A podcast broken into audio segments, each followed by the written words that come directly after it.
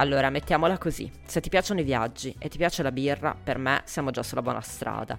Sicuramente questa è una buona base per farci una chiacchierata e infatti eccoci qui con Andrea Alessandrini a parlare di una delle sue mirabolanti avventure. Avventure che sono rigorosamente faticosissime perché lui è un appassionato di bicicletta e di trekking ad alta quota.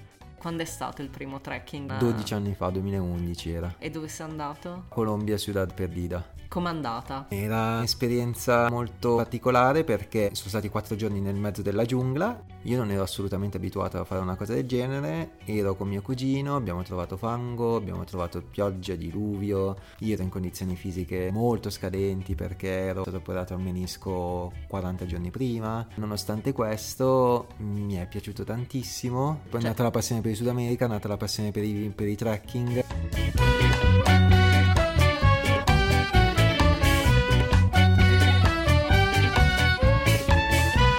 State ascoltando Saluti e Baci, il podcast che vi manda le cartoline dai luoghi più belli del mondo. Questa è un'edizione speciale. A scrivervi non è la solita Federica Capozzi, che poi sarei io, ma un ospite con il mio stesso pallino per i viaggi.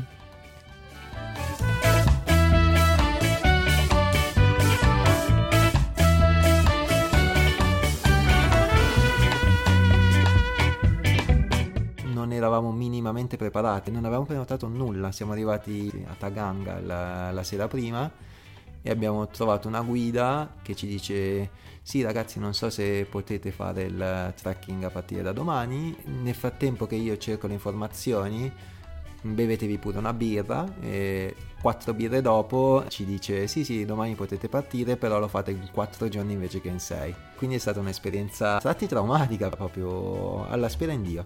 Nonostante sia stata una fatica immane mi ha aperto un mondo un altro trekking che era stato molto complicato in Bolivia era, era il Licancabur, che è un vulcano a quota 5916 metri. È molto bello. L'unica cosa che c'è da camminare per 1300 metri di dislivello in una nottata. Mi sono trovato con altri due tedeschi al rifugio.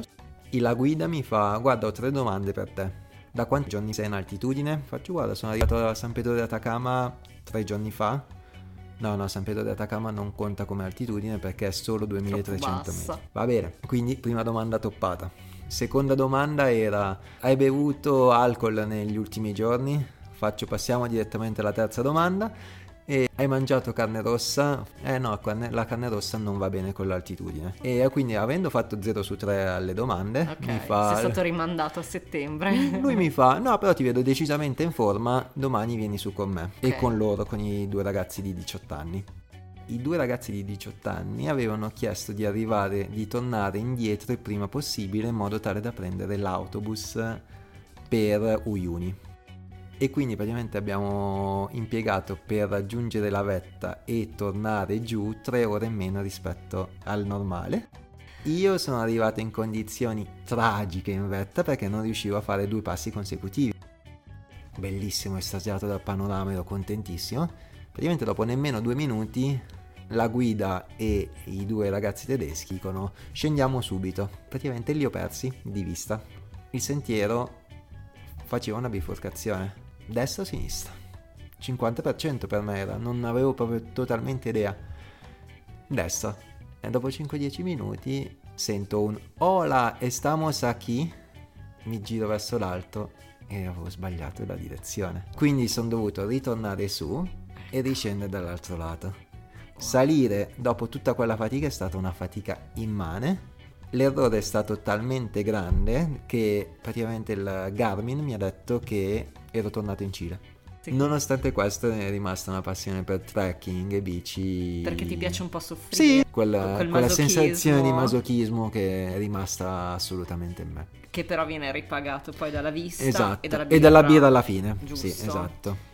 Quindi la birra che ti sei goduto di più nella vita dopo un trekking? In Nepal dopo 12 giorni sopra i 4000 metri e 12 giorni senza doccia. Non sapevo cosa fare prima, se farmi la doccia, se sdraiarmi su un letto comodo oppure se bere birra. Alla fine ha vinto prima la doccia e soprattutto poi la birra è stata una cosa proprio... La, bere la birra Everest dopo 12 giorni attorno all'Everest è stata una grande soddisfazione.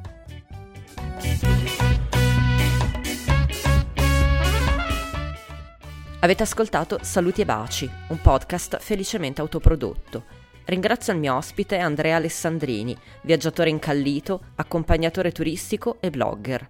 Potete seguire le sue avventure tra viaggi, escursioni a piedi e in bicicletta e ovviamente birrette sul sito www.travelsbeer.com e su Instagram dove lo trovate come andreales13 underscore travelsbeer.